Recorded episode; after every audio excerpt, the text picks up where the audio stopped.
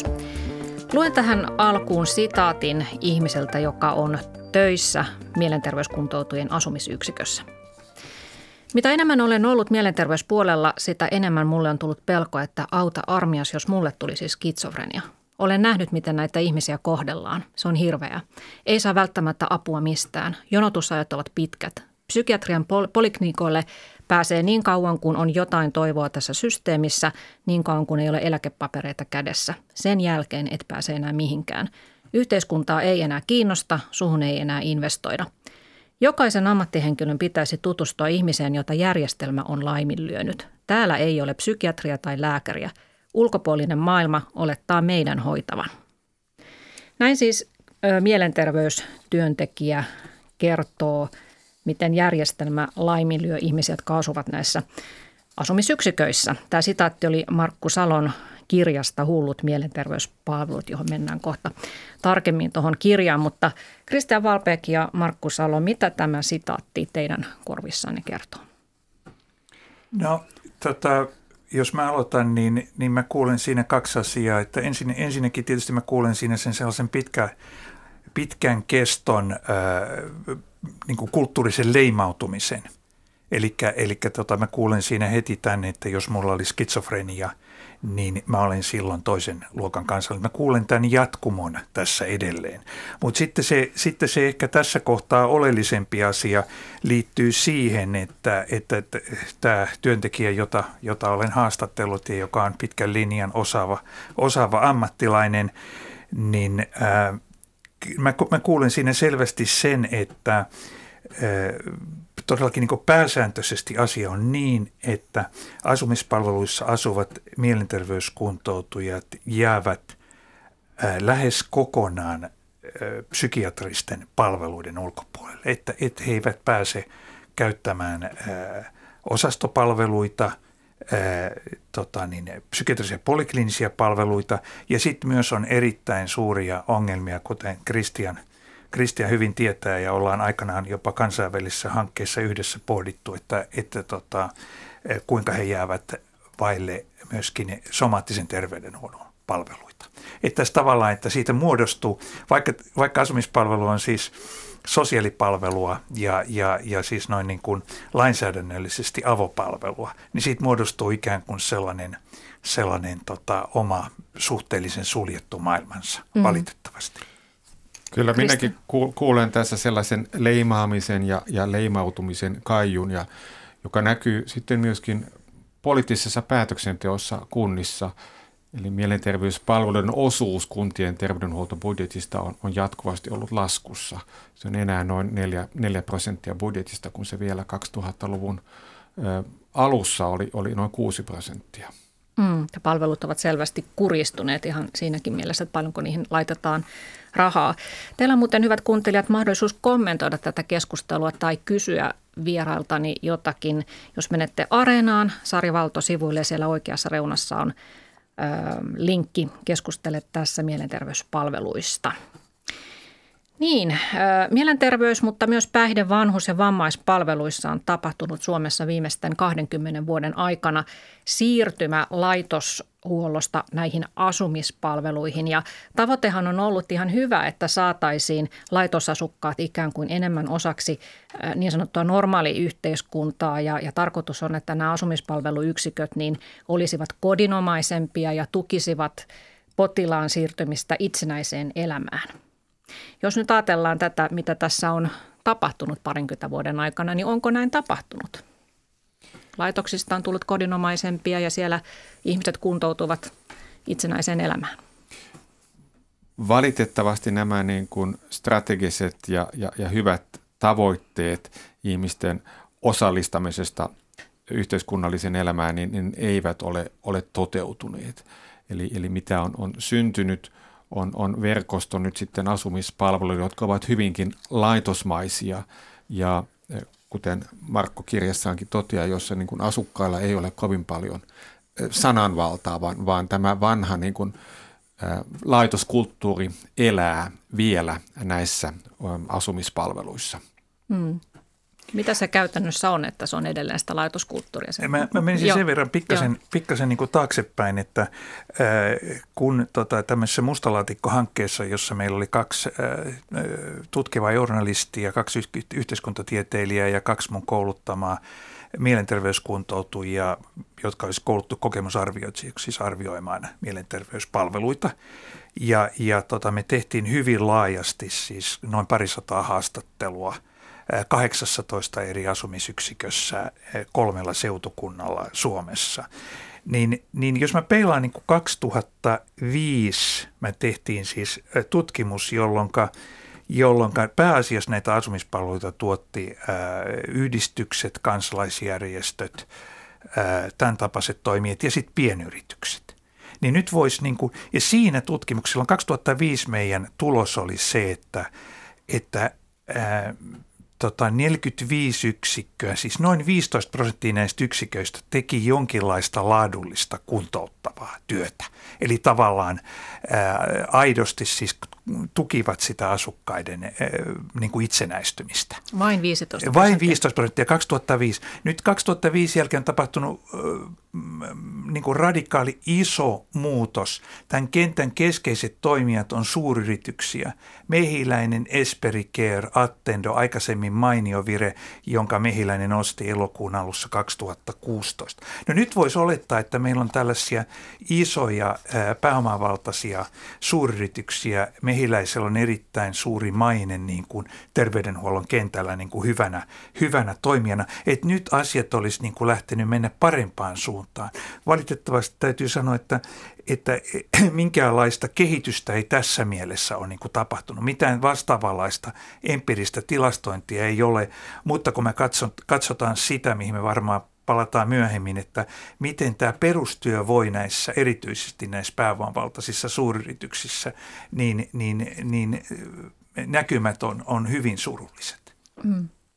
Mä kerron tähän väliin vähän teidän taustoista, eli tässä oli äsken äänessä vapaatutkija Markku Salo, jolta tosiaan tämä Hullut mielenterveysmarkkinat-kirja on tulossa tässä kuussa, joka perustuu tosiaan laajaan haastattelututkimukseen. Ja saat Markku siis yhteiskuntatieteiden tohtori ja olet osallistunut tähän mielenterveystyöhön kyllä muutoinkin kuin akateemisen tutkimuksen kautta, että sä oot tehnyt sosiaalityöntekijän työtä Kellokosken sairaalassa ja olet kouluttanut koulutus, kokemusasiantuntijoita ja olet ollut asumispalveluita tuottavan säätiön johtajana ja Mielenterveysliitossakin tutkimuspäällikkönä. Ja sä oot kertonut, että sun missiosi on aina ollut se, että ihmisarvoa ei saa polkea.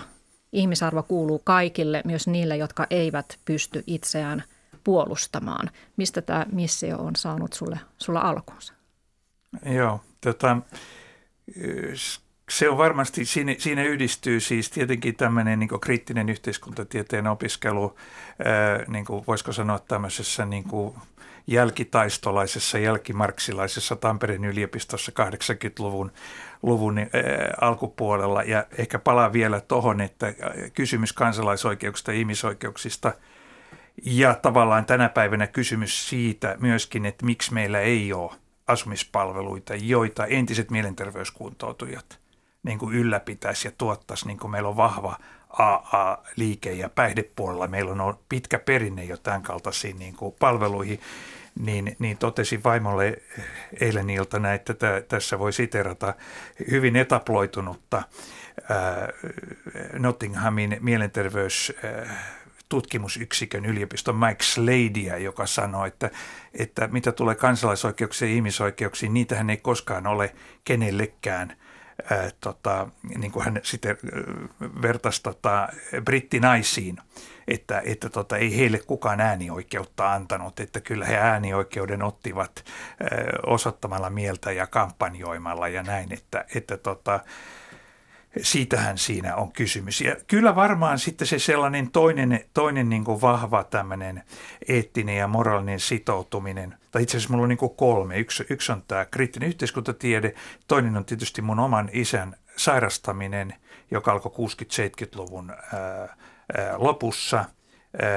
Tota, hänellä, oli, hän, hänellä on varmaan paranoidisen skitsofrenian diagnoosi tai jotain vastaavaa, ja sitten, sitten hän, hän ää, tota, oli VRllä – ajeli, ajeli junia 30 vuotta ja jäi ennenaikaisesti noin 50 eläkkeelle. Ja sitten varmasti sellaista hyvin vahvaa potkua. Aina, aina on niin vuosikymmenen jälkeen on aina tullut jostain hyvin vahvaa potkua, mutta kyllä tuo italialainen mielenterveystyö, jota mä pääsin läheltä seuraamaan 90-luvun alussa. Mä asuin Triestessä ja tein, tein niin kuin äh, havainnointityötä äh, yhdessä mielenterveyskeskuksessa ja kiersin, kiersin ympäri Italiaa ja tutustuin niin kuin tämän italialaisen reformin, reformin tota, pioneereihin, niin heillä on ollut niin kuin lähtemätön vaikutusta. Italian erityisyys yhdellä lauseella sanottuhan on se, että, että Italiassa vuonna 1978 säädettiin laki, jossa päätettiin mielisairaalat lakkauttaa, ja tämä oli niin, kuin niin kiehtova asia, että oli pakko päästä – päästä tota, paikan päälle. Ja, ja tämä niin kuin yhteys sinne on niin kuin jatkunut nämä vuosikymmenet. Mä lähden ensi viikolla Livornon esittelemään tätä kirjaa. Mm-hmm. Mutta kuitenkin tosiaan, että omakohtaisesti olet oman isäsi Kyllä, kautta saanut joo. seurata, että mitä Kyllä. se mielen sairastuminen tarkoittaa. Plus sitten niin. tietysti, tietysti tota, niin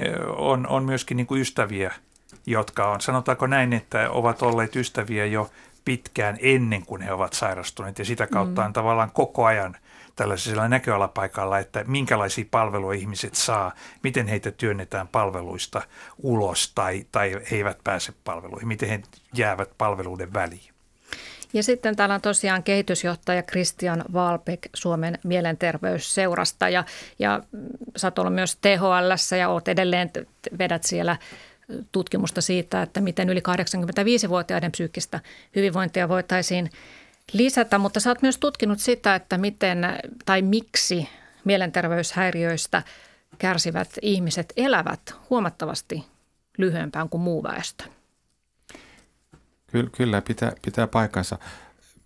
Minulle henkilökohtaisesti on, on ollut tärkeä lähtökohta, joka myöskin on nyt, nyt Suomessa se virallinen lähtökohta on, on YK on yleissopimus vammaisten ihmisten oikeuksista, jossa sanoo, että, joka sanoo selkeästi, ja sillä on myöskin lain voima nyt Suomessa, sanoo selkeästi, että, että, että myöskin vammaisilla ihmisillä on yhdenvertainen oikeus asumiseen, opiskeluun, työntekoon osana yhteiskuntaa.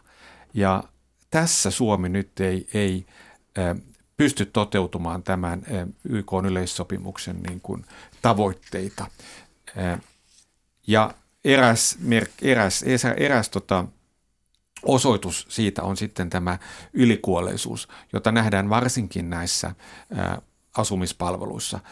Ä, mielenterveyden häiriöistä kärsivillä ihmisillä on, on Suomessa ä, miehillä noin ä, 15 vuotta lyhyempi elinajan odote kuin ä, muilla suomalaisilla miehillä.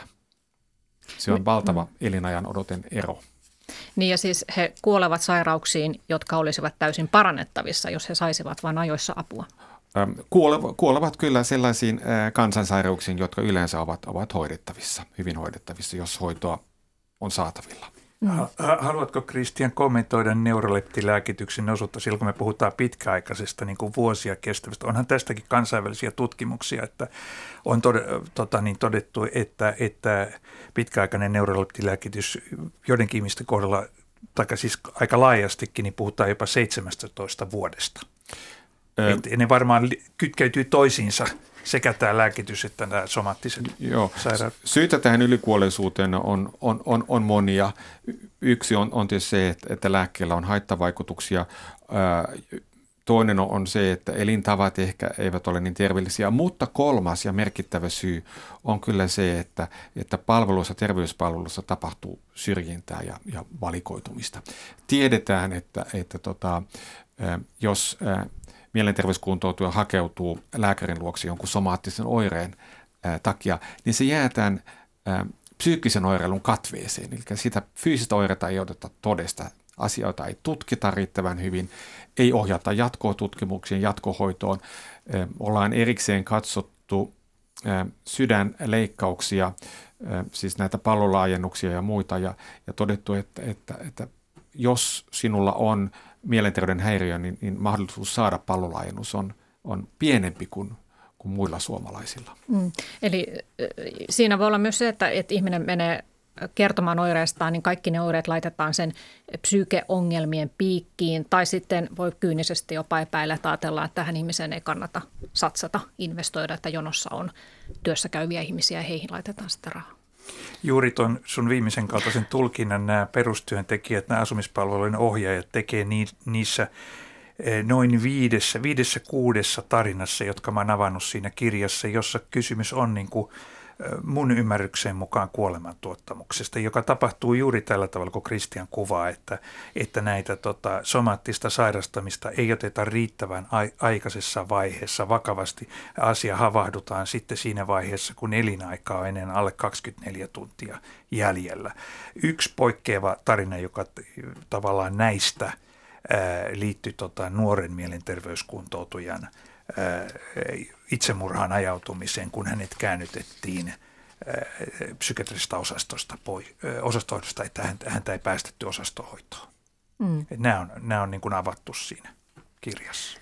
Elämme hyvinvointivaltiossa, joka sanoo olevansa tasa-arvoinen.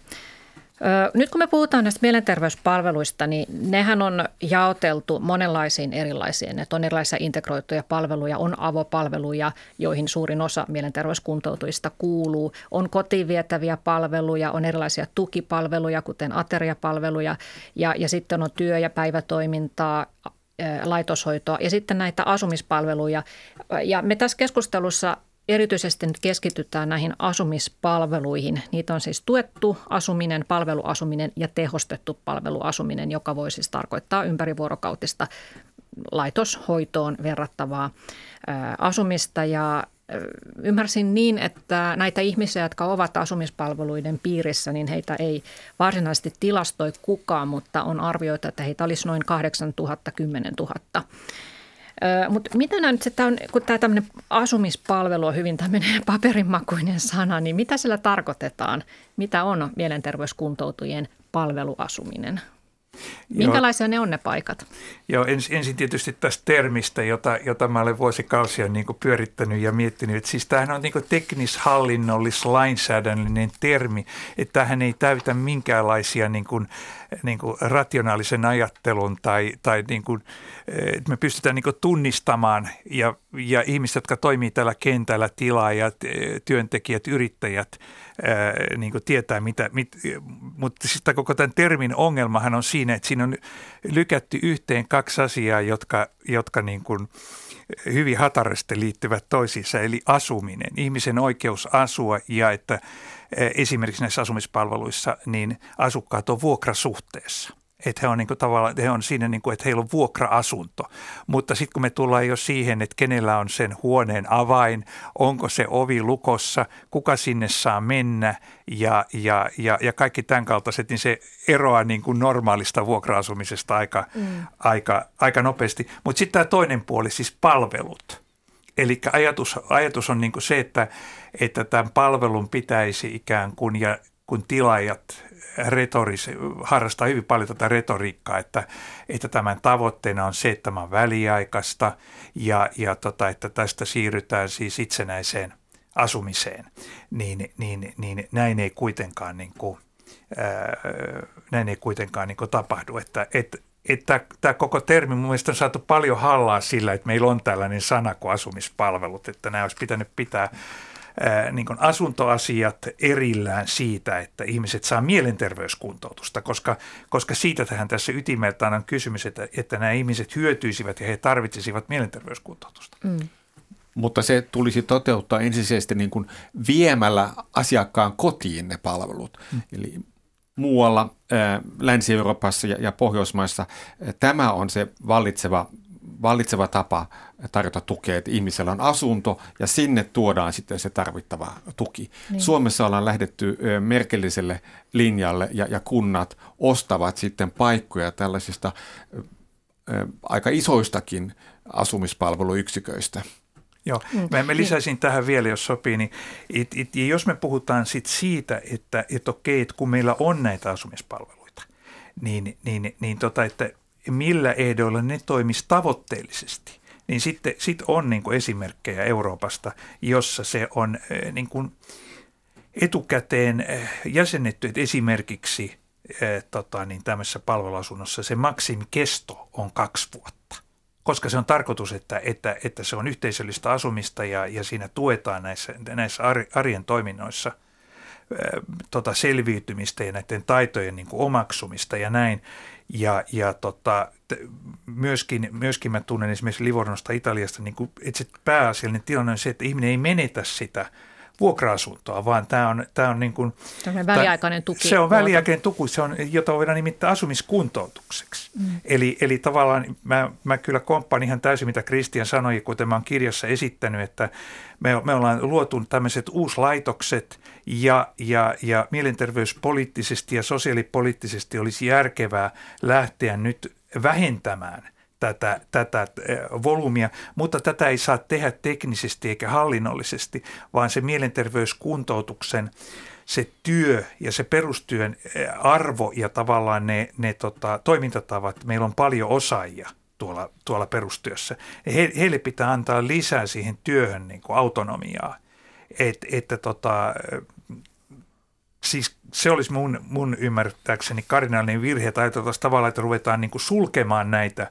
ja sitten niin kuin sijoittamaan ihmisiä, joilla ei kuitenkaan sitten ole edellytystä eh, elää sitä rikasta hyvää elämää siinä eh, tota, eh, yksiössä, mutta tav- tavallaan niin kuin jos vertaa siihen vanhaan Italian mieli- mielisairaslakiin, niin meillä voisi olla esimerkiksi sellainen lainsäädäntö, jossa niin kuin uudet sijoitukset joko kokonaan –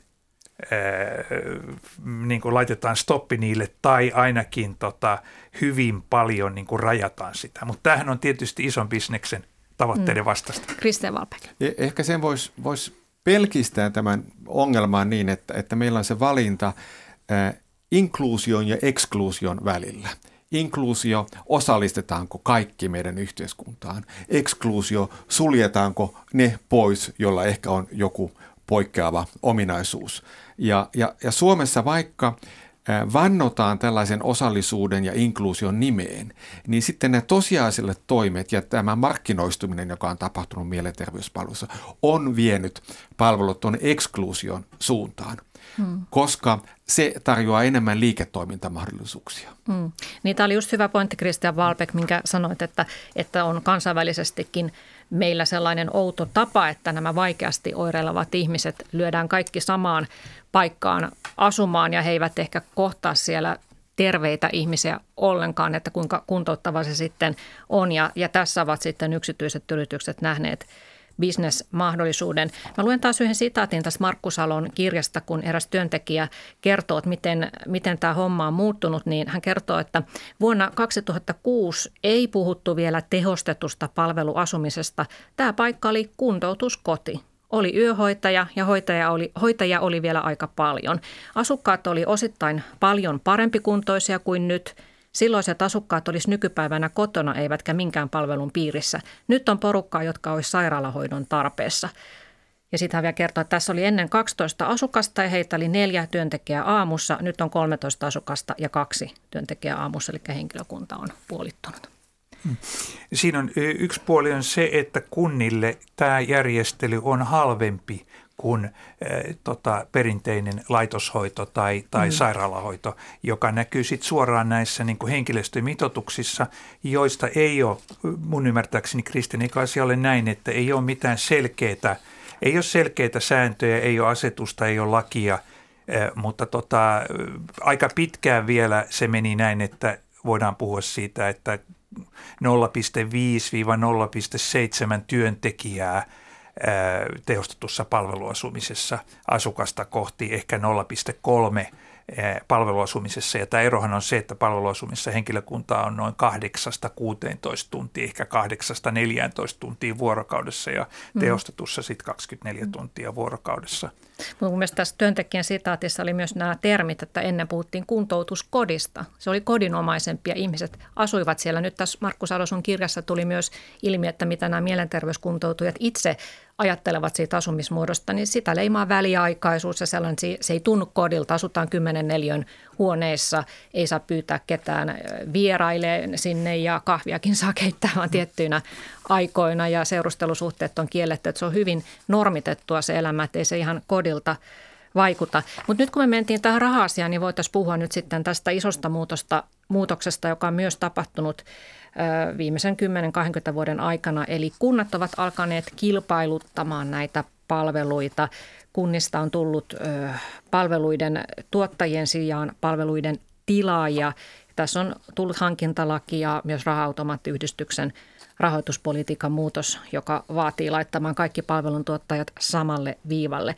Kristian Valpek, miten sä näet tämän kilpailuttamisen aiheuttaman muutoksen siellä kentällä? Kyllä mä näen sen isona ongelmana ilman muuta. Tarvitsemme sellaisen muutoksen nyt hankintalakiin, joka, joka sulkevat pois pitkäaikaisten mielenterveyden häiriöistä kärsivien niin kuin, asumisen ja, ja tota arjen, arjen tuen. Et, et sellainen ää, muutos tulisi saada, koska nämä palvelut eivät sovellu kilpailutettavaksi. Ne ää, kilpailuttaminen pirstouttaa ää, hoitoa, se luo epävarmuutta kuntoutujille, se luo sellaista väliaikaisuutta. Mm.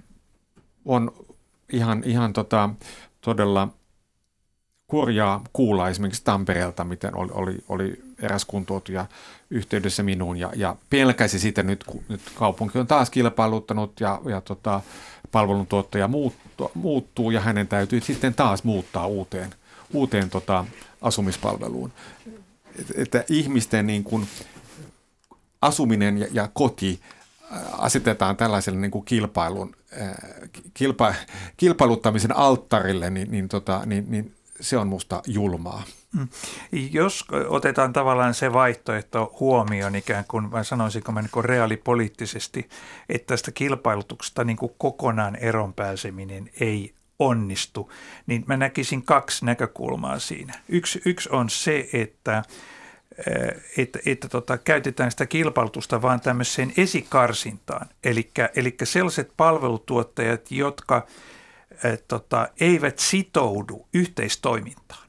Eli siihen, mitä mä peräänkuultan tuossa kirjassa niin kuin tavallaan yhden keskeisen. Me tarvitaan koko sosiaali- ja terveyspalveluihin, nyt jos me puhutaan niin kuin semmoista ihan perustavista asioista, niin, niin näitä on nyt, nyt rakennetaan markkinaehtoisesti niin, että ikään kuin kilpailu tekisi jotenkin autuaksi. Ei hyvinvoinnin tuottamiseen suomalaisessa yhteiskunnassa tarvita kilpailua, koska siinä tarvitaan eri toimijoiden välistä yhteistoimintaa. Hmm. Tilaajien, palvelun tuottajien, käyttäjien, omaisten, maallikoiden, kansalaisten välistä yhteistoimintaa. Ja silloin, silloin tota, tilaamista voidaan käyttää ikään kuin puskurina siihen, että sellaiset toimijat, jotka eivät ole valmiita yhteistoimintaan, niin heidät pelataan ulos. Ja tämän, tämän jälkeen sitten tota, tilaajat rakentaa tällaista tota, yhteistoiminnallista mallia. Ja tota, sitten mä ehkä, ehkä, ehkä lisäisin vielä niin kuin sen, että se mihin me ollaan nyt valitettavasti ajauduttu tässä viime aikoina, ja tämä on nyt tietenkin niin kuin jo pulmallinen asia, joka pitäisi myös pystyä ratkaisemaan, että meillä on, meillä on ollut siis vahvoja kolmannen sektorin toimijoita, yhdistyspohjaisia toimijoita, jos on, jos on hyvää ammatillisuutta, erilaisia säätiöitä, ja he, he ovat myös joutuneet lähtemään pelaamaan tätä kilpailutuspeliä kaikki niin kuin toimijat koosta riippumatta, siellä on mehiläiset ja pienyritykset, ne on kaikki samalla viivalla. Mm. No sen, se on nyt nähty, mitä siitä seuraa, että tota, meillä on lähes kolmen ison toimijan niin kuin monopoli, monopoli tällä kentällä. Ja, ja, ja tota, joka tapauksessa näiden kolmannen sektorin toimijoiden arvopohja on ollut hyvin toisenlainen. Mm. Mutta sinne on tullut hyvin paljon myöskin tätä tällaista markkinaehtoista ja tavallaan yritystä. Heidän on ollut pakko niin kuin omaksua näitä yritystoiminnan kuvioita ja, ja, ja, ja tällaista ja tavallaan etääntyä siitä mielenterveystyön ytimestä. Tämä on, tämä on musta huolestuttava, enkä nyt tässä ihan sanoisin, että, että tota, lyhintien ratkaisu perille on niin kiertotie, eli juuri tällaisen niin yhteistoiminnallisen eh, toimintatavan kautta. Kyllä, toki jo, jo nykyinen lakihan antaisi kunnille mahdollisuuden niin kuin kilpailuttaa laatua hinnan sijaan, mutta tätä käytetään äärimmäisen, äärimmäisen totta. vähän. E, ja, ja, Miten se tapahtuisi se laadun kilpailuttaminen? E, hinta olisi etukäteen määrätty, kunta määrittää hinnan, jolla aikoo ostaa ja sitten e, valitsee sen palveluntuottajan, joka voi tuottaa parhaimman laadun mm. sillä, sillä hinnalla. Ja tämä olisi yhdistettävissä tällaiseen yhtä tuohon niin sanottuun Ruotsin malliin, ja mä kannatan tuota kanssa, mutta se olisi vielä yhdistettävissä tähän yhteistoiminnalliseen eh, malliin silloin, kun ei. Eli kysymys on ratkaisevasti ytimeltään se, että mitä tilataan. Tilataanko niitä asumispalvelupaikkoja, niitä, että et ihmiset asuu näissä yksiköissä, vai tilataanko prosesseja, tilataanko kuntoutumisen prosesseja, sitä, että, että tota, ihmiset voivat yhä enemmän päättää – oman elämänsä asioista. Ja siihen tarvitaan erilaisia toimijoita. Mm. Niin, niin eh, näiden yhdistäminen mm. niin kuin tähän laadulla kilpailuttamiseen, mm. oletko samaa mieltä? Kyllä, niin? kyllä. Ja tähänhän on erilaisia keinoja viedä asioita siihen suuntaan, että ihmiset voivat itse päättää omasta asumisestaan. On olemassa henkilökohtaista, henkilökohtaista budjetointia, on olemassa palvelu- tai asiakassetelijärjestelmiä, ja, ja sitten on tämä, sanotaanko kansalaisyhteiskunnasta nousevaa niin kuin tällaista yhteisötaloutta ja, ja, ja sen tuottamia palveluita. Kyllä. Mm. Te olette molemmat tosiaan tutkineet myös sitä, että minkä tahon järjestämä hoito on laadukkainta ja, ja tuloksena on ollut, että usein juuri se kolmannen sektorin hoitolaitos on laadukkain, että siellä tehdään enemmän sitä kuntouttavaa työtä. Ehkä johtui myös siitä, että he, nämä tahot on lähtökohtaisesti lähempänä näitä asiakkaita ja tuntevat ne, ne ongelmat paremmin kuin sitten isot suuryritykset. Mutta Niillä näitä on, tutkimustuloksia ei oteta oikeastaan huomioon, että näin se vaan menee, että sitten kuitenkin kunnat valitsevat sen, joka, joka halvimmalla nämä nämä tuottaa. Että se, että laitetaan samalle viivalle kaikki, niin sen periaatteessa kuulostaa reilulta, mutta, mutta se ei sitten välttämättä ole niiden asiakkaiden kannalta reilua, jos valitaan se halvin. Ni, niin, sitä siis tota, joudun itsekin käyttää aika paljon autolla ajetaan tuonne Etelä-Karjalaan ja Pohjois-Karjalaan ja tota, sitten täytyy käydä niin kuin välillä lounaalla tai, tai päivällisellä sitten tota, niin mahdollisimman lähellä siinä, niin, niin tää, tota, ei missään ole kohta enää mitään muuta kuin ABCtä niin, niin tämä tämä samanlainen, tosi vielä heikompi laatusena, niin tämä standard, tämä tilaaminen tuottaa näiden, että meillä on joka paikassa nyt Mehiläisen tai, tai tota Esperin tai Ad, Attendon palveluita, jotka on niin kuin pulkkia, standardia. Ja jos me, jos me tätä niin kuin peilataan mielenterveystyön pitkään historiaan, ja mä oon avannut, avannut kirjassa niin kuin muutamia tällaisia esimerkkejä, sekä kansainvälisiä että kotimaisia, että missä näitä hyviä käytäntöjä, missä ihmiset todellakin niin kuin voi paremmin ja, ja, ja, ja tota, tavallaan mielenterveystyö on ollut niin kuin tuloksellista, niin ne ei mene minkään standardien mukaan. Mm. No millaista sen sitten pitäisi olla, olla se niin sanottu kuntouttava työote? Tässä Markun kirjassa oli joku, joku työntekijä mm, huokaili sitä, että täällä on joku asukas ollut kymmenen vuotta ja mitään edistystä ei tapahdu kunnossa. Eli se ei välttämättä sitten ole ollut kuntouttavaa se asuminen siellä asumispalvelussa, niin millaista se voisi olla sitten, että ne ihmiset alkaisivat voida paremmin? Tällaista tutkimustietoa on, on paljonkin, eli että todellakin asuminen tällaisessa laitosmaisessa asumispalvelussa ei ole kuntouttavaa. Mm. Ja itse asiassa voi, pitäisi saada sieltä Kyllä, ja itse asiassa voi heikentää niitä arkielämän taitoja. Eli kyllä se ää, tie eteenpäin on se, että, että, että ihmisillä on oma asunto, he voivat siellä määrittää, mitkä ovat oman elämän tavoitteet ja heille tuodaan sitten se voimaannuttava ö, tuki, siinä arjen tuki sinne kotiin. Ja se te, voidaan tehdä myöskin, myöskin niin kuin monitoimiaisesti niin, että järjestöt ovat mukana siinä. Että kyseessä on pelkästään niin kuin julkisia ja, yks, ja, ja tota, voittoa tavoitteilija palveluntuottajia siellä ihmisen kotona, vaan siinä myöskin on järje, voivat järjestöt olla mukana. Mm. Eli puhutaan tällaisesta yhteisö, yhteisötaloudesta ja sen, niin kuin, sen paikallistaloudestakin samalla, samalla, koska silloin myöskin se, se voitto jää sinne, sinne paikallisyhteisöä hyödyntämään eikä, eikä siirry tota, veroparatiiseihin. Hmm. Mutta siis se, että kotiin tuotaisiin niitä tukia sen sijaan, että ihminen viedään laitokseen asumaan, niin se tuki varmaan pitäisi olla sitten muutakin kuin, että joku käy kerran päivässä heittämässä lääkkeet pöydälle, vaan jotain ihan konkreettista, että hei nyt tiskataan yhdessä ja nyt lähdetään käymään kirjastossa ja sellaista niin kuin konkreettista apua. Kyllä se tiedetään esimerkiksi henkilökohtaisen budjetoinnin kokeilusta, että, että kun ihmiset itse saavat valita, mitä palvelut haluavat, he haluavat nimenomaan tukea niihin arjen toimintoihin. He vähentävät itse asiassa niin, niin sanottuja lääketieteellisiä palveluja ja, ja haluavat enemmän sitä, sitä tukea siihen arkeen. Mulla on, mulla on niin ku- kuvaava ja valitettava esimerkki siitä, että mä sanon ensin, että yksi tärkeä on se, että jos ihminen asuu asumispalveluyksikössä, että hänellä on mahdollisuus osallistua aktiivisena kansalaisena ulkopuolelle suuntautuvaan toimintaan. Voisi olla klubitalotoiminta, se voi olla muiden mielenterveyskuutoutujien kanssa, se voi olla ihan, ihan mitä tahansa, yhdistystoimintaa tai kirjastossa käymistä tämän kaltaisia asioita. Ihan, ihan niin tällaisia perustavia asioita. Mutta tota, tässä meidän tutkimuksessa meillä oli yksi yksikkö, joka sijaitsi 20 kilometriä niin kuin kaupungin keskustan ulkopuolella. Ja kysymys siitä, että millä tavalla, kun ei ole mitään säännöllistä bussiliikennettä, millä tavalla nämä asukkaat voi liikkua sieltä 20 kilometrin päästä sinne tota keskisuuren suomalaisen kaupungin keskustaan, jossa näitä aktiviteetteja on. Niin tämä tämän organisointi, se ei ole kenenkään vastuulla. Se ei mm, ole tämän mm. yrittäjän vastuulla, se ei ole tota, ää, tota niin, tilaajan, se ei ole kunnan vastuulla. Sitten nämä klubitaloihmiset ja, ja tavallaan tämmöiset järjestöihmiset ilmoittavat, että kyllä he hoitaa sen bussiliikenteen jos on minibussi tai joku tällainen. He, he voi hoitaa sen, mutta ei heillä ole varaa ostaa sitä bussia. Mm. Ja myöskään näillä asukkailla itsellään ei ole rahaa, että mm. he on köyhiä ihmisiä. Tässä tuleekin juuri tämä, että he eivät oikein ole osa tätä meidän hyvinvointivaltiotamme. Markku Salo, tässä sun kirjassa oli tosiaan tutkimustyössä mukana journalisteja ja, ja toimittaja Anu Silverberg kirjoitti tekstin tästä, mitä hän sai siellä selville, niin, niin otti juuri esille sen, että se, että nämä mielenterveyskuntoutujat ovat köyhiä, niin se näkyy myös heidän toiveissaan ja unelmissaan. Haastattelussa asukkaat saattoivat esimerkiksi toivoa suurimpana haaveenaan, että pakkaustyöstä kuntoutujien työsalilla maksettaisiin 50 senttiä enemmän päivässä, jotta bussimatka ja lounas eivät veisi työpäivää miinukselle. Mm. Eli tässä niin tulee se konkreettia, että mistä rahoista – puhutaan, että jos 50 senttiä lisää pelastaisi päivän, ettei mene miinukselle, niin ei siinä jää rahaa sitten, että mentäisiin jonnekin kesäteatteriin tai lähdettäisiin yhdessä jonnekin museon retkelle. Et se on ihan selvä juttu ja se tosiaan heidän taloudellinen toimeentulonsa ei ole kenenkään vastuulla.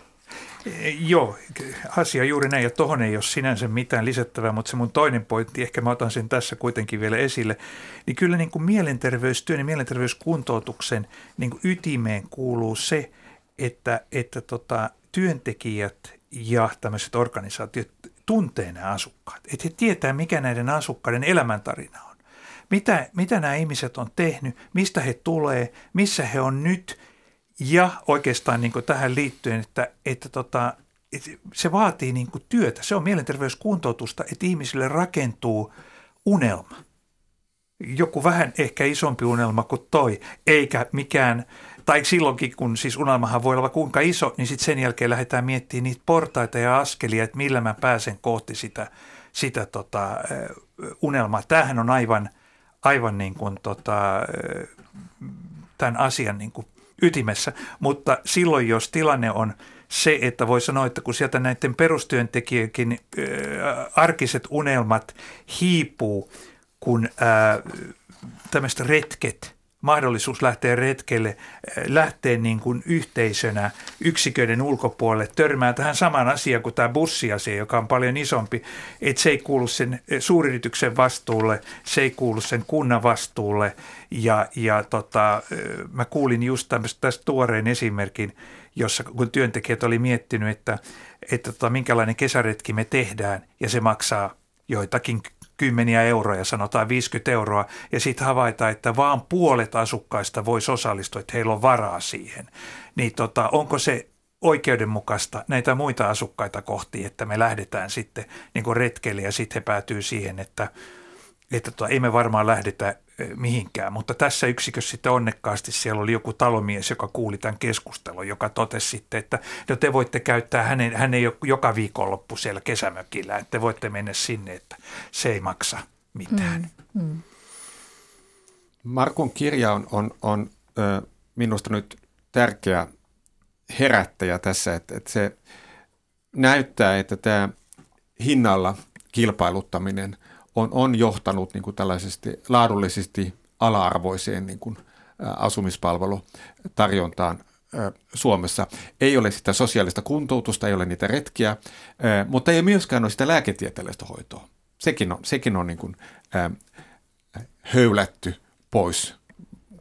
Ja, ja lopputuloksena meillä on, on järjestelmä, joka sitten ruokkii itseään. Ihmiset eivät kuntoudu, vaan, vaan jumittuvat sinne palveluasumiseen kymmeniksi vuosiksi, loppuelämäksi mahdollisesti, mm. joka tietysti sitten äh, tarkoittaa myöskin sitä, että, että näillä voittoa tavoitteilla ja tavoittavilla tuotteilla puuttuu se taloudellinen kannustin kuntouttaa ihmisiä. Mm. Silloin he menettävät äh, kunnan maksaman asiakkaan. Ja tässä tosiaan on tullut esille, että nämä ihmiset ovat myös tämän hoitosysteemin ulkopuolella, niin minusta on aika paradoksaalista, että ne, jotka joutuvat asumispalveluiden piiriin, ovat psyykkisesti kaikkein huonovointisimpia, jotka tarvitsisivat eniten sitä psyko, niin kuin psyykkeelleen apua, niin he ovat ulkopuolella. Psykoterapian, psykoterapia on Suomessa tarkoitettu vain hyvä, niin sanotun hyvin lähes hyvä osaisille. Kela korvaa terapia vain työ- ja opiskelukyvyn ylläpitämiseksi. Että se on sellaista ylellisyyttä, joka on varattu vain osalle väestöstä. Siitä on ihan ä, tilastotietoa THLstä, että ä, asumispalveluissa asuvista niin vain ä, joka kolmas käy edes kerran vuodessa psykiatrisessa erikoissairaanhoidossa. Kerran vuodessa? Kerran vuodessa. Mm. Tota, Tämä mun asumispalveluseikkailu alkoi vuonna 2004, eli tässä on nyt 15 vuosi menossa ja, ja kyllä mä tässä kohtaa – rohkenen julkisesti sanoa sen, että pitkään asiaa mietittyä, niin, niin, niin kun palataan tähän 80-luvun niin kuin tota sosiaalipalvelu-uudistukseen ja tavallaan siihen, että näistä, kun näistä asumispalveluista tuli sosiaalipalveluja, niin, niin tässä on ikään kuin, tässä, tässä pelaa niin kuin sellainen logiikka, että tosiasiallisesti niin kuin psykiatrinen hoito ja esimerkiksi psykiatrin palvelut muussa mielessä kuin lääkkeiden määräämisen mielessä – niin nämä ihmiset eivät saa näitä palveluita. Ja, ja, ja niin kuin tota niin, ää, Sari tuossa sanoit, niin asia, asia niin kuin juuri näin, että näissä ää, asumisyksiköissä asuu todellakin niitä ihmisiä, jotka, jotka on todella sana vahvassa mielessä mielenterveyskuntoutuja. Ja heille pitäisi olla oikeus saada – et, tota, psykiatripalveluja. Heidän, heidän pitäisi olla niin prioriteettilistalla hyvin kärjessä. Ja nyt mun täytyy sanoa kyllä sitten taas toiselta puolelta, että ei tästä tule niin vääränlaista kuvaa, että meillä on valistuneita psykiatreja, jotka, jotka viime aikoina ovat siis, niin kuin voisiko sanoa, omatoimisesti ja autonomisesti niin kuin havahtuneet tähän asiaan ja, ja alkaneet tota, käymään näissä yksiköissä ja näin, mutta, mutta tavallaan rakent, tämä rakenteellinen ratkaisu – jota mä nimitän transinstitutionalisaatioksi, eli siirrytään mielenterveyspalveluista, että nämä on sosiaalipalveluita. Itse asiassa nämä on niin kuin tavallaan jälkipsykiatrisia palveluita. Niin kuin sen jälkeen, kun ikään kuin mielenterveystyön osalta mielenterveyskuntoutus olisi kaikki tehty heidän kanssaan, niin, niin sitten heidät on, heidät on niin kuin yhteiskunnassa syrjäytetty ja, ja sijoitettu näihin, näihin laitoksiin. Koko tämä asia – anteeksi, tämä kesti vähän pitkään, mutta koko tämä asia, että musta tämä on niin kuin historiallinen vire tai erehdys, että, että tota, tämän kaltainen lainsäädäntömuutos silloin tehtiin. Nyt me nähdään sen seuraukset ja nämä seuraukset on aika karseet. Mm. No, miten tilannetta pitäisi korjata, mennään siihen ihan kohta, mutta mä otan tähän väliin muutaman kuuntelijakommentin teille, Christian Valpek ja Markku Salo. Tässä eräs kuuntelija sanoo olevansa eri mieltä siitä, etteikö laitoksessa tai palvelukeskuksessa oleva pääse somaattisten terveyspalveluiden piiriin. Tässä on nyt hyvä kokemus ihmisellä. Päinvastoin käytännön kokemuksesta voin sanoa, että he pääsevät todella nopeasti lääkäriin ja veriarvoja kontrolloitiin tiiviisti, mikä on tietysti hyvä. Ehkä tässä on alueellisia eroja, ei pitäisi yleistää, että mielenterveyskuntoutujilla olisi asiat huonosti. Tämähän on hieno kuulla, että jossakin homma toimii. Nä, näin ei, varmaan, ei kerrota kyllä missä. Näin varmaan on, että, että meillä on suuria laatueroja. On, on yksiköitä, jossa asiat ovat mallikkaasti mm. hoidettu ja, ja päästään niin kuin hoidon piiriin. Mutta keskimäärin siis tilanne on huolestuttava, jos tilastojen valossa vain, vain joka kolmas pääsee, pääsee tuota erikoissairaanhoidon luo, erikoissairaanhoidossa käymään kol, tota, vuoden aikana. Mm. No sitten toinen kuuntelija sanoi, että olen töissä mielenterveyskuntoutuksessa – Monessa asiassa on menty parempaan, mutta liian usein törmään asiakkaan tai kuntoutujan itsemääräämisoikeuteen. Ihminen, joka ei ymmärrä realiteetteja, kokonaiskuvioita, saa tehdä ratkaisevia päätöksiä omaksi tappiokseen. Tässä on nyt juuri meillä tullut esille tässä keskustelussa, että, että tuota, ei oteta näissä palveluiden suunnittelussa asiakkaita itsensä mm, tämmöistä kokemusasiantuntijuutta huomioon, mutta sitten toinen puoli voi olla tämä, että että asiakas saattaa tehdä itselleen tappiollisen ratkaisun. Se, mitä mä kuulen tuossa, mä kuulen tuossa, että toi on aito, aito asia. Mä kuulen siinä, että muotoilen asian näin, että juuri tuosta mielenterveystyö alkaa. Se alkaa juuri tuosta kohdasta. Eli, eli juuri tähän tilanteeseen asettumisesta, tämän tilanteen vakavasti otta, ottamista ja kohtaamisesta, tämän työntekijän tai kenen tahansa työntekijän ja asiakkaan ko- kohtaamista dialogista. Eli, eli mm. koko ajan sen, niin kuin, että et, et, niin kuin,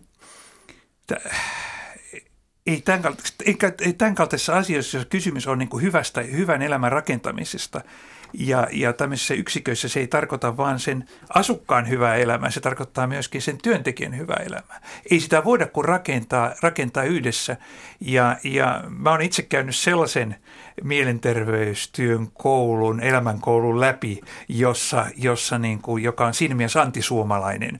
Että et tavallaan se, että on olemassa jännite, niin kuin tuossa on valtava jännite ja konflikti, niin sehän on nimenomaan luovuuden ja hedelmällisyyden niin kuin lähtökohta. Siinä tilanteeseen pitää nöyrästi asettua, ei tavallaan ottaa sitä tilannetta ikään kuin niin, että se mikä on ehkä tuossa hiukkasen huolestuttavaa, niin että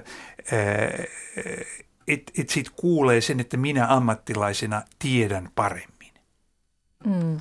Se on, se on Mutta ehkä, jos kysymys on vaikka siitä, että tämä kuntoutuja kieltäytyy hoidosta, jota hänelle tarjottaisiin ja joka kaiken järjen mukaan auttaisi häntä, niin sitä y- ymmärrän sit, kyllä sen turhautumisen Kyllä, myös. joo, ja sitä kannattaa sitten tarjota seuraavana päivänä uudestaan. niin.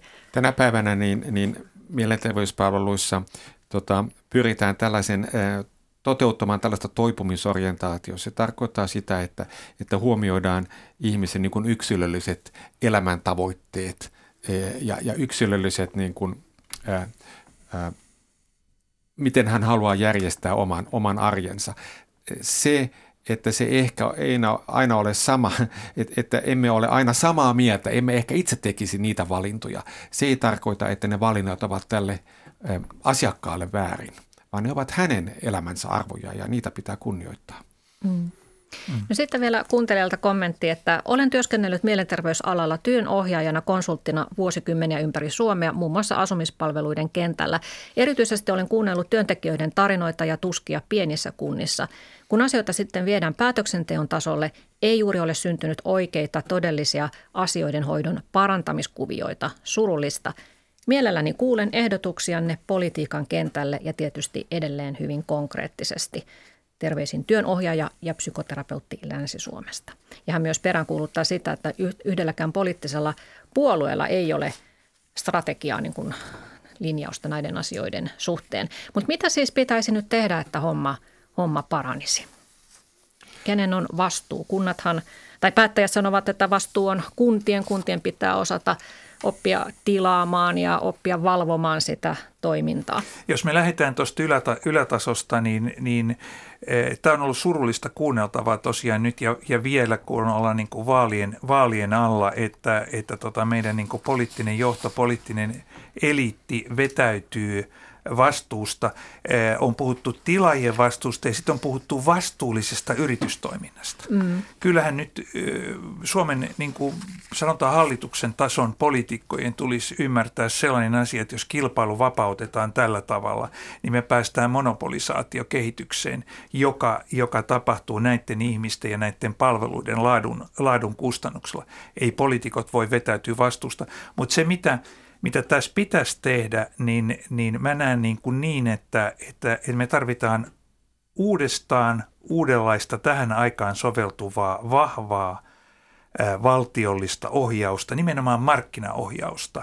Ja, ja, ja pitäisin sellaisena niin kuin reaalipoliittisena tai inhorealistisena ratkaisuna, jota, jota ehkä syvällä sydämessäni en kannata, mutta, mutta näkis, näkisin sen niin kuin seuraavana askeleena, jossa niin kuin laitetaan saman kokoiset ja saman arvopohjan omaavat toimijat kilpailemaan keskenään. Eli muutetaan tämä kilpailutuksen järjestelmä, joka meillä nyt on, jos me ei siitä eroon päästä, esimerkiksi niin, että siinä on viisi eri kokosta, niin kuin mä oon tuossa kirjassa, kirjassa esittänyt. Ja tämähän on nimenomaan poli, poliittisen järjestelmän vastuu siitä, että, että me voidaan luoda tämmöiset moniarvoisemmat palvelumarkkinat. Mutta tämä on, niin kuin, tämä on tietenkin se ylätason asia. Jos me nyt otan vielä tähän komppaan Kristiania meidän ikään kuin sieltä toisesta suunnasta, niin kyllä, kyllä se ytimessä ää, nyt, nyt on jo 80-luvun lopusta anglosaksisista maista ää, lähtenyt tällainen recovery – orientaatio, jonka mä suomennan oman, niin kuin tässä tapauksessa mielenterveyskuntoutujan oman elämänhallinnan tota, suuntautuminen, joka on sekä ajattelutapa että, että on olemassa hoitokäytäntöjä, jotka, jotka tota, niin, perustuu sille. Ja, ja tota, siinä se, mikä siinä on radikaalisti uutta, on se, että todellakin se palvelun käyttäjä, mielenterveyskuntoutuja on sen toiminnan keskiössä. Ja, ja, ja tavallaan, että alkaa e, muodostua niin kuin selkeämpi näkemys ja kuva siitä, että, että tota, työntekijöiden ja tämän järjestelmän tehtävä on tässä mielessä niin kuin palvella tämän ihmisen e, elämän rakentamista. Mm. Ja, ja tämä, tämä, meiltä vielä, tämä on meille vielä niin kuin, onneksi tämä on jo lapsen kengissä, tämä on jo syntynyt ja tätä niin kuin tehdään meille jossain määrin, mutta, mutta tämä on nyt se seuraava, seuraavan 20-30 vuoden haaste. No mä sanon vielä ennen kuin Kristian pääsee äänen, niin tähän väliin, että kun toiveena on se, että se asiakas olisi keskiössä, niin näin ei todellakaan ole, että tässä Salon kirjassa niin tuota eräs työntekijä oli laskenut suuryrityksen omistamassa organisaatiossa työskentelevä mielenterveysohjaaja oli laskenut, että hänellä jää vartti päivää, vartti päivässä aikaa per asukas, koska hän joutuu olemaan myös kokkia, siivoja ja matonpesiä ja huoltomies ja kaikkea muuta mahdollista samassa lykyssä, joten ei ihan hyvä tilanne vielä. Mutta Christian Valpekilta vielä näitä kehitysehdotuksia tähän loppuun. Joo, tästä, tästä on hyvä, hyvä jatkaa ja, ja, ja kompata, kompata Markku, että, että se poliittinen vastuu ja järjestäjän vastuu ja valvojan vastuu voidaan kyllä pelkistää siihen, että, että heidän tehtävänsä on huolehtia, että asiakas on siinä – keskiössä. Mm. Se tarkoittaa sitä, että ihan lainsäädännössä, suunnitelmissa, ostosopimuksissa määritellään kokemusasiantuntijuukselle, kokemusasiantuntijuudelle asiakkaan, asiakkaalle rooli. Se tarkoittaa sitä, että johtoryhmässä on mukana asiakkaiden edustajat. Se tarkoittaa sitä, että kun rekrytoidaan uutta henkilökuntaa, niin asiakkaat on mukana haastattelemassa ja tekemässä valintoja – Mm-hmm. Se tarkoittaa sitä, että kun suunnitellaan eh, henkilöstökoulutusta, niin asiakkaat on mukana määrittelemässä sen henkilöstökoulutuksen sisältöä. Mm. Se ei tarkoita sitä, mitä mä itse koin, kun kävin, kävin erässä isossa asumispalveluyksikössä Vantaalla eh, yksityisen tuottajan yksikössä. Kysyin, että miten teillä osallistetaan asiakkaat, asukkaat päätöksentekoon. Niin mun kysymystä ei ymmärretty. Mm-hmm. Kertoo paljon. Ei yllätä yhtään. Mm. Ja sä oot Kristian myös kampanjoinut tämmöisen henkilökohtaisen budjetin puolesta, joka itse asiassa oli tuossa sote-esityksessä mukana, mutta jollain lailla, mutta se sitten kaatui samassa rytäkässä. Niin mitä etua tuollaisesta henkilökohtaisesta budjetista olisi? Henkilökohta, henkilökohtainen budjetti siirtää valinnanvapauden asiakkaalle. Enää kunta ei ole, olisi määrittelemässä sitä ä, asumisyksikköä, vaan asiakas saisi vapaasti itse valita tarjolla olevista, jotka täyttävät tietyt kriteerit ja jo ehkä jotka on esikilpailutettu, niin kuin Markku tässä aikaisemmin sanoi. Hmm. Asiakas saisi olla se, joka kilpailuttaa. Kyllä. Mutta tästä, tästä täytyy olla tarkkana, että me tarvitaan tosiaan ne, ne moniarvoiset palvelumarkkinat, koska muussa tapauksessa me ollaan siinä tilanteessa, jossa asiakas voi valita vain mehiläisen Attendon ja Esperikerin välillä, ja se ei ole mikään todellinen valinta. Voinko mä vielä tilaajia vastu, vastusta lyhyesti? 30 sekuntia. Eli, eli tota, erittäin tärkeää on se, että me päästään eroon sellaisista asumispalveluyksiköistä, jossa meillä on 75-vuotiaita vanhuksia ja 25-vuotiaita mm. nuoria. Että näiden profilointi pitää saada pelaamaan ja samoin juuri tuota, tuohon sun sitaattiin viitaten, niin on erittäin tärkeää, että, että sinne saadaan näitä puhtana pitopalvelun ja, ja ravitsemuspuolen ihmisiä töihin, että nämä ohjaajat pääsee tekemään sitä mielenterveystyötä, johon heidät on palkattu toivotaan, että parannuksia tapahtuu ja tästä syntyisi enemmän julkista keskustelua myös tästäkin asiasta. Markku Salo ja Kristian Valpe, kiitoksia keskustelusta ja kiitos myös teille hyvät kuuntelijat tapaamisiin ensi tiistaina.